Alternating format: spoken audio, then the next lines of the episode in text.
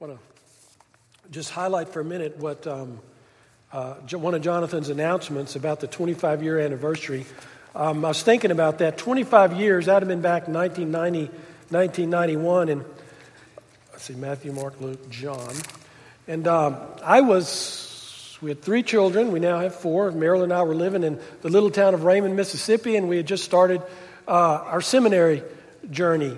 And then since that time, we've been lived in three or four different places, and here we are now over that 25 year period. And, and it's the same way with y'all. You know, you think of all that's gone on in your life in the last 25 years.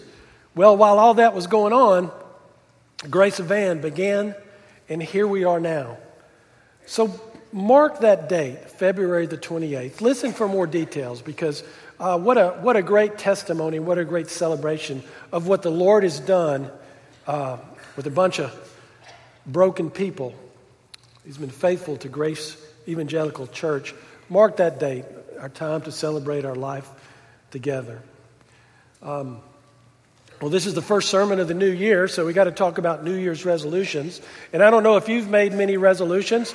Uh, I have a hard time keeping resolutions. The one resolution that I've made that I've been able to keep is that I'm not going to make any resolutions. And so far, that's worked, that's worked pretty well. Usually, people tend to make the same ones. If you look on the internet at all these lists of resolutions, what are they? I'm going to lose weight. I'm going to uh, uh, save more and spend less.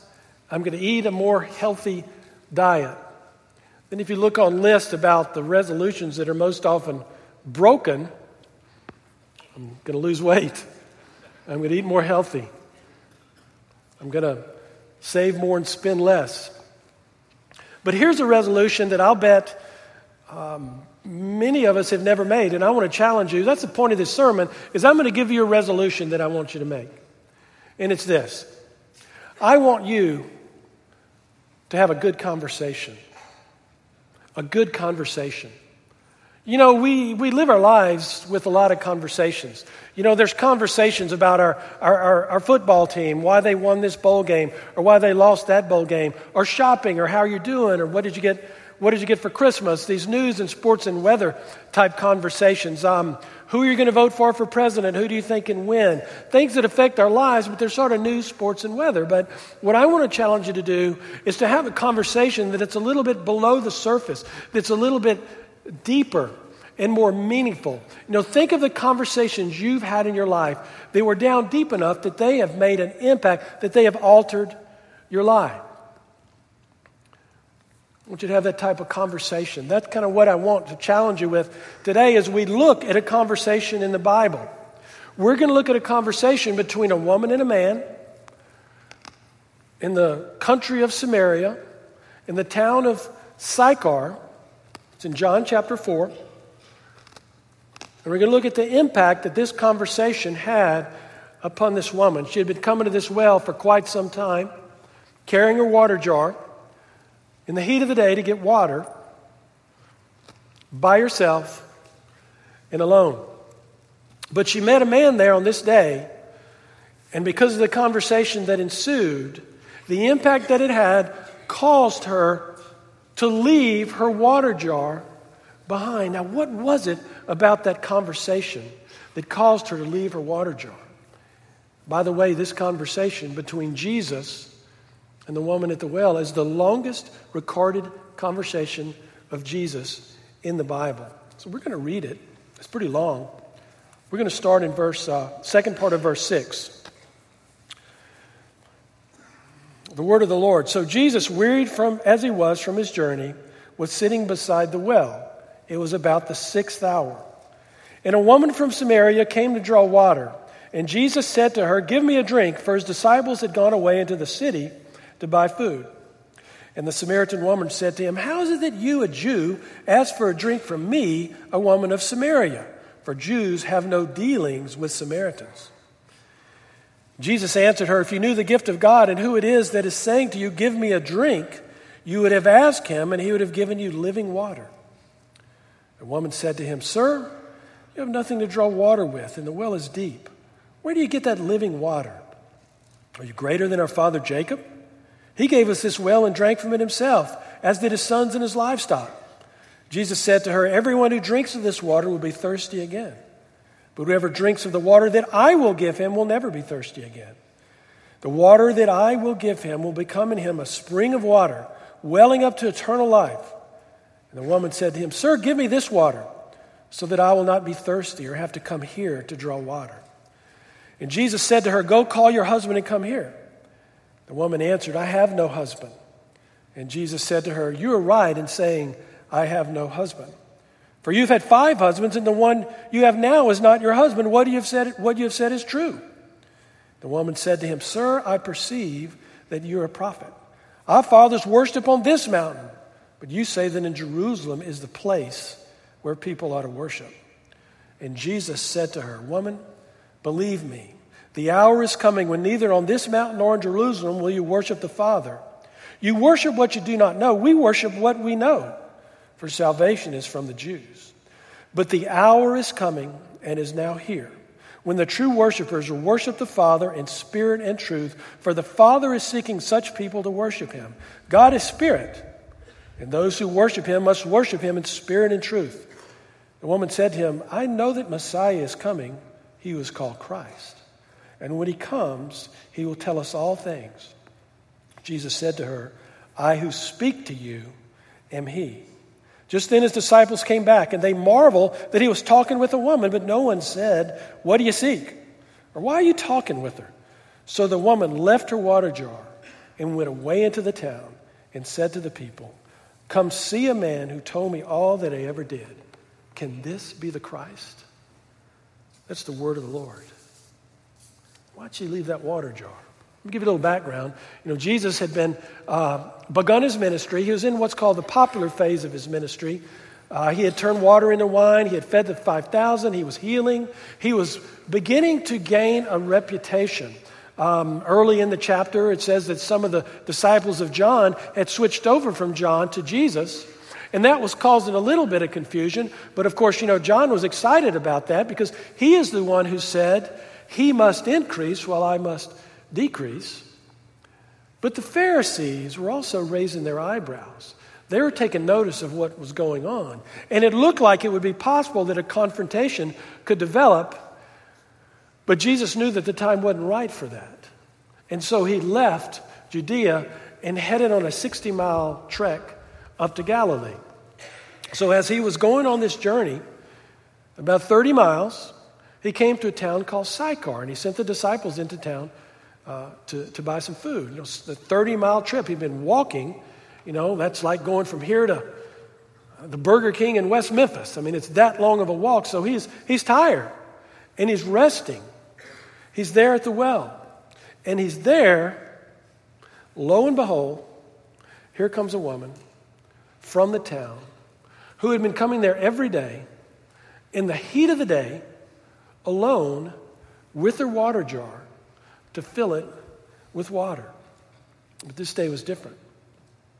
Because this day she was going to be engaging in a conversation that was going to alter her life forever. Enough to make her leave her water jar and head into town. So, who is this woman? And what was it about this conversation, this particular conversation, that caused her to have such a change in the course of her life? Well, what do we know about this woman. There's a couple of things that we can pick up just from this passage. First, if you look at verse 7, if you look at where they are, she was a Samaritan woman. Well, what's the big deal about that? They were scorned by the Jews, they were looked down upon by the Jews. Why is that? Well, you've been learning actually about them in Dr. Young's series on Nehemiah. About 700 and something BC, the Assyrians came in and they captured the 10 northern tribes and deported them to Babylon. And so they, uh, they left a few of the Jews there, and then they resettled the area with conquered people. So they were intermarrying and they were involving different religions and different cultures, so that over the course of centuries, the children of these people no longer even spoke Hebrew. And the Samaritans claimed their same ancestry that the Jews did, but the Jews would have none of it. They wouldn't buy it. They looked down upon them. In fact, in order to go from Jerusalem up to Galilee, rather than pass through Samaria like Jesus did, most Jews would go all the way around it, much longer, just so they wouldn't have to pass through this land of the half breeds. So she was sort of racially and uh, ethnically put down. That's one thing that we know about her. I think there's another thing that we can glean from this that commentators seem to point out in verses 6 and, uh, well, especially verse 7, and then actually later in verse 16 and 18. She was at the well by herself. That's not the normal way that women would go to the, to the well to get their water for their cooking and for their cleaning and for their drink. They would go together, but she was alone. And not only was she alone, but she, she didn't come in the morning in the cool of the day or in the evening. She came in the, the, the heat in the middle of the day. Why is that? Well, if you look later around verse 16, 17, and 18, Jesus is having a conversation. And remember, he says, Go call your husband. I don't have a husband. That's right. You've had five husbands, and now you're living with a guy. I think the reason she came there alone is because she had a reputation in the town. She was scorned by the town. She was scorned by the women. They didn't want to be with her, they didn't want to be seen or associated with her. So she was looked down upon by the Jews because of her, her uh, ethnic background, and she was looked down upon by her own people because of her immorality. And I think there's one other thing that we can tell about her. If you look in verse 19, she's talking about the place where she worships. Her religion was a place, and it really wasn't adequate. It really wasn't doing it. It was a belief system based on a place on Mount Gerizim, on the temple there. It was actually built by Sanballat, if you remember from the studies on Nehemiah, built for his, his uh, son in law if he promised not to divorce Sanballat's daughter that's where our family worships. We, we're, we're good. We're there. But her, her worship, her religion wasn't adequate. It was place worship. So we can see those things. She had a hard life. She was a hard woman. She had gaps in her life. She had gaps built upon her, uh, her, her racial background and because of her immorality, because of her upbringing, maybe. Gaps in her life because of her sin, because of her faulty, inadequate religion. she was a hard woman. She's probably a lost woman. You know, we have those gaps in our lives, don't we? Maybe not as severe as her, maybe so. But we all have our insecurities, those places of fear, those hidden compartments, those strongholds. We know that we've got those. Someone said that uh, humans are like onions, we're layered. And sometimes what we do is we try to layer or cover those little empty places in our lives that we don't want other to see, those secret compartments that we have that we're either trying to fill or to cover up, or maybe both. Maybe there's something we're ashamed of. Maybe there's something that we're a little bit embarrassed about. What if, what if people found this out about me or found that about me? Little insecurities or wounds that hurt when, we're, when they're exposed. Maybe there's things we just don't want to deal with. And I suppose the woman was tired of dealing with some of the problems in her life that she, for whatever reason, had appeared. Maybe they're her fault. Maybe it was her upbringing. Maybe it was the best that she could do. But she had gaps in her life. And she needed a conversation with Jesus. Why was Jesus there? Was there? For one, because he was tired. You know, he's fully human, and human beings get tired. And he'd been walking for a while, it was in the heat of the day. So he was resting, sitting on the ledge of this well. But I think he was there more than just because he was tired. Why didn't he go around? Why did he send his disciples into town to buy food? He was there because of a divine appointment. He was there because of an evangelistic appointment. That was the real reason. He was seeking to get in the way of this Samaritan woman who was trudging to the well day after day, who desperately needed to have a conversation with him. So there they are. the Samaritan woman and the living God, fully human, fully divine, in the heat of the day, at the well that Jacob had built a thousand years before, and a conversation ensues. So, what can we learn from this? What can we learn from this conversation? There's a lot of things that are in here. This could have been a conversation with one of us. You know, maybe we're not as immoral. Maybe we don't have the problems to deal with as this woman did. But we all have gaps. And we all got these little places that we try to cover up with layers in our lives. So then, what can we glean from this conversation that's before us? There's a lot of things. I've come up with five, so I'm going to give you five things I think that we can take away from this passage over the next couple of minutes. And the first one is this When a person engages in a conversation with Jesus, there'll be an adjustment there'll be an alteration of their desires. Look at the conversation. Look at how it develops. It starts out with physical thirst. She's going there to draw water, and then Jesus engages her. And Jesus says, I've got some living water. Now, Jesus was leading it somewhere, but living water in those days could have easily meant spring water. It was better water, it was fresher water, it was more pure water than water that had just settled into a well. And that's why she said, Oh, this well is deep. The spring water's down at the bottom of the well, and you don't have anything to draw that water with. It's 150 feet deep down there. How are you going to get this, this living water? And he moves her from physical water to refreshing physical water to water that leads to eternal life. And she's listening to this conversation and she's dialoguing with him. And it goes from physical thirst to real thirst. Hey, you're trying to quench your thirst by coming back here every day? That's not going to quench your deepest thirst. Hey, you think having five husbands and now maybe a sixth husband the, on the way? You think maybe by this pointing to this place where you worship that that's really going to meet your deepest needs? I don't think so. The woman was exposed morally, she was exposed religiously. And what happens is, as you see in this conversation, when Jesus gets in the way, he rises up our priority list. He becomes more important over the things that are in our lives. Things that seem to matter to her culturally or ethnically or ethically those hidden corners of our lives, they just don't seem to matter because our desire changes when we have a conversation with Jesus. You see, as long as our desire to keep our layers of defense, as long as our desire to not deal with the interpersonal relationships in our lives that we need to deal with, are the circumstances that we know we should, the prejudices of life, the forgiveness, the restitution that we need to make, the integrity issues, those secret robbers that are in all of our lives. As long as our desire is to maintain the layers and the gaps and the barriers, as long as that desire is stronger than our desire to please Christ, and to allow Him to be involved in our lives, then we'll continue to have gaps.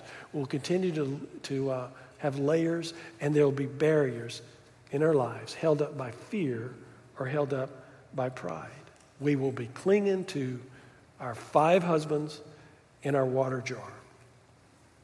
So maybe the over the course of your next conversation with Jesus, maybe he'll identify some of those barriers, like he's doing with this woman, some of those layers.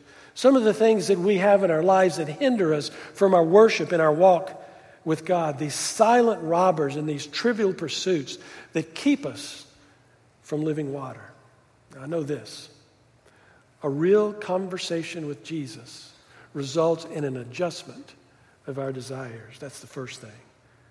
Second thing is this you can look at verses 16 through 19. When Jesus has a conversation with us, he meets us where we are the truth comes out. It's all in the open.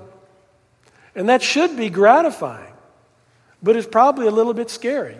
He knows what's going on with this woman. And in the same way, he knows the things that are going on with us. But you know what? The beauty of it is, he takes this woman as he finds him. I mean, look at the conversation. Go get your husband. I don't have a husband. You've had five husbands. The one you're living with is not even your husband. She had a reputation. And Jesus didn't say, wait a minute, you need a lecture on purity, you need a lecture on morals. He didn't say, you clean up your act and then I'll talk to you.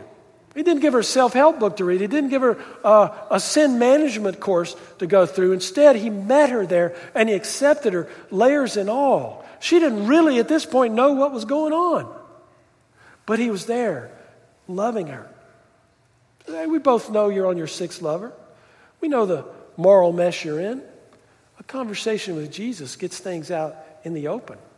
And he didn't let her get away trying to justify herself with this little half truth, saying, I have no husband. And as I read this, it seems like maybe this woman is a little, well, she's actually perhaps a little bit relieved at what Jesus said. Because she's been going to this well for so long, she's probably grown tired of wondering what the people are saying about her, of what the rationalizations that she's having to come up with to self justify her lifestyle, coming up with excuses. A frank, honest conversation directed by Jesus right in the way of her life. Third thing is found in verse 20. It's talking about the place where she worships. You see, when Jesus gets in the way, person takes priority over place, relationship over religion. And that's my family church up there on that mountain. That's where, that's where we were, worship. The, the, the Jews had their temple. That's where they worship. We have our temple. The Samaritans, that's where we worship. We both have our traditions. But you see, the, what had happened was the forms of their tradition and the places where their worship had become the focus. It had become an end in itself. And Jesus was out to end all that. You know, I think one of the reasons that he uh, ransacked the temple is that he was telling them, look, that's not where you worship. It's different now. I am the temple. It's not a place anymore. It is me, Jesus says. He is the temple. It's not where you worship. It's who you worship. We go over there. That's our, that's our family church. You know what she is kind of saying? Without even knowing it, she was saying that her religion was more of, I would call it a spectator religion, more of a spectator sport.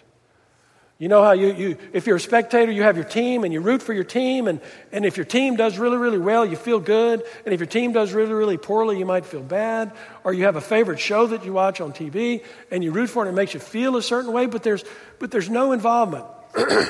spectator religion. I don't know what you guys do after church, but ever so often after church, we'll, we'll get a bite to eat, and then I'll come home and I'll get out of my, my uniform and I'll put on something comfortable and I'll go to my leather chair and I'd lean back in my leather chair and I'd flip on Bob Ross, Joy of Painting. Fascinating. He can take a paintbrush and put a little phthalo blue on it, a little, little white, and he can all of a sudden do, do, do, do, do, and all of a sudden you got little dabs and he's got happy clouds. And then he's kind of going, he's, he's, he's dabbing in some, some other Van Dyke Brown and he's, he's, he's making rocks and he's making trees. And I'm going, how in the world does he possibly do that? You know, he puts a little whatever you want to do, boop. And all of a sudden, there's a river flowing through the middle of the picture. And it's fascinating. But you know what? I've never painted. I'm a spectator. I've never, I mean, it feels good to watch, but I don't really have any involvement in it. Spectator religion, what does that look like? Well, it could be selective someone kind of picks and chooses the parts of their religion that they want to follow and that they want to obey. And that's what the Samaritans had done. They only accepted the first five books of the Bible. You know, so they had, they had uh, Adam and Eve and Abraham and Noah and uh, Isaac and Jacob and, and Moses, and they had all those guys, but they didn't have the Psalms. They didn't have David. They didn't have more of the history because they didn't believe that. So they were, they were sharding out. They weren't getting a full picture. But to them, it was good enough. It's another quality of spectator religion. Good enough. I go to church. I help people. I feel real good about myself during Christmas. I must be good enough. I do my part. See, we worship over there on on the mountain. I go to the first church there. It's good enough in a way. It's calling is, is like putting God in a compartment. It's like putting God in a in a place. That's my religion over there. That's where God is. He's over there. You Jews, you worship over here. That's where your God is. He's over there. But it's the same God according to the Samaritans, but not the Jews. Well, Jesus tells the woman that God can't be boxed in, that we worship Him in spirit, that He can't be put in a place, that He's not confined to a place. And when we engage in real conversation with Jesus, the compartments begin to disappear. Worship is not person to place, worship is person to person. Perhaps that's why Jesus came as a person. How would you characterize your relationship with Jesus? Is it personal? See, a personal relationship with Jesus is when we let the King of the universe get in the way of our lives.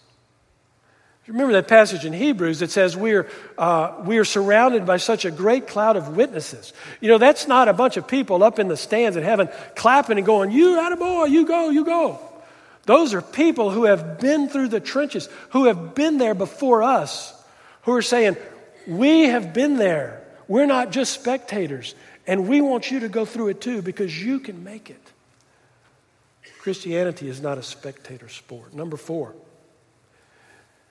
verse 9 and 19 and 29. That's pretty easy. It's this when we have a real conversation with Jesus, our opinion of Jesus changes.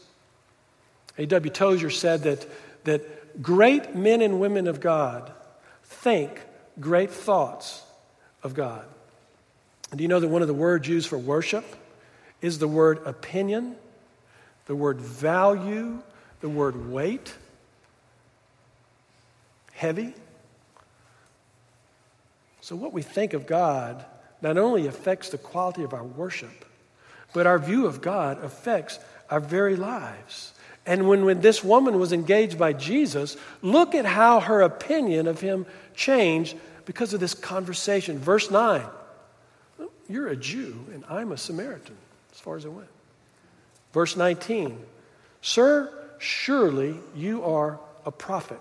To verse 29 Could this be the Christ? Look how her opinion changed. So let me ask you Is your opinion of Jesus growing? Is it changing? Is there an increasing joy and appreciation and fascination in knowing Him? Does the duty of your worship turn to delight, or is it conversation time? Finally, number five, and it's, it's sort of a summary of all the other ones put together. Number five is this look at verse 29. When we have a conversation with Jesus, the desire of our heart is renewed and enlarged. This is why she left her water jar. She left it, she went to town, and she marveled at what had happened in this conversation with Jesus. He engaged the woman, it mattered. You know, the progression from physical water to living water. Then she was much more thirsty than she thought. And she needed that water that springs up to eternal life that Jesus was, was giving her because her deepest thirst, her longing, her desire was not met by physical water. It wasn't met by her five husbands. It wasn't met, wasn't met by the place they worship. It was met through a personal encounter with Jesus Christ. That is the heart of Christianity. That is the gospel. It's a relationship. And you know what the most important quality is in a relationship? One of the most is the quality of desire. I mean, think about it. If you've ever been rejected in a relationship, the person that you desire doesn't desire you anymore. How do you feel? You don't feel, I'm told you don't feel good. You feel worthless. Desire. But what if you're with someone who you really want to be with and they really want to be with you? That's what we want. Because the desire is there. What a quality in a relationship.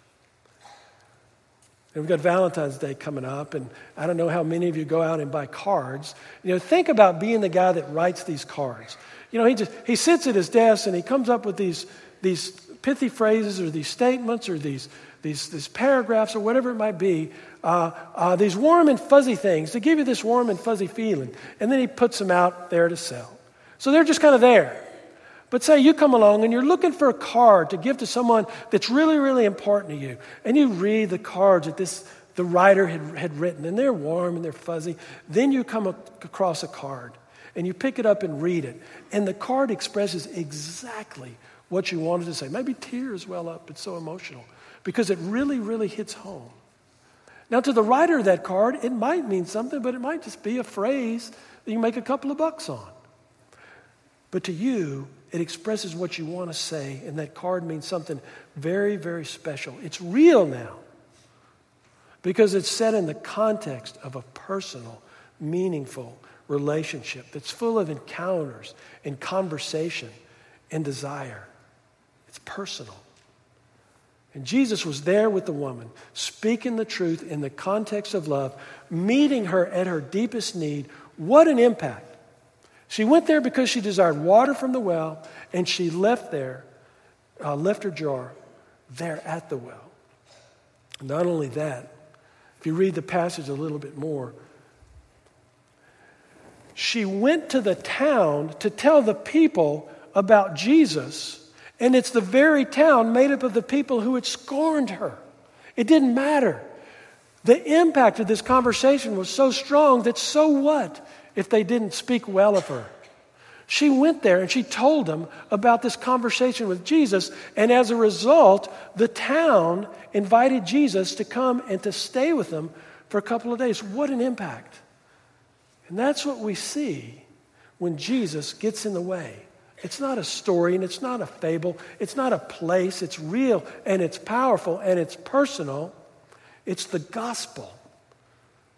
She went to the well to satisfy her thirst and she left as a worshiper of the living God because she didn't need her water jar for what Jesus offered. So think about this. When, when was the last time that you sat down with the Word of God and had one of those conversations with Jesus. Let me encourage you to do that. Or encourage you to keep doing it because I know many of you do.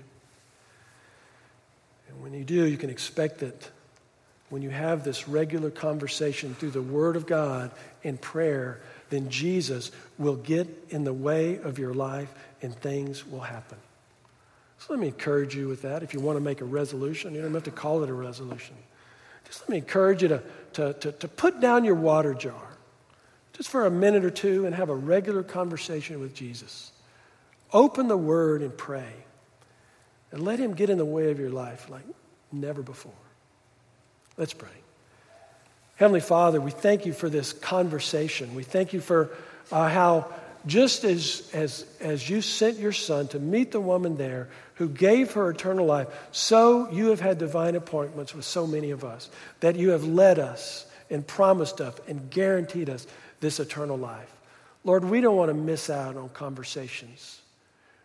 Help us to have that conversation, to give us that desire to have the conversation with your Son. We do it in His honor and for His name.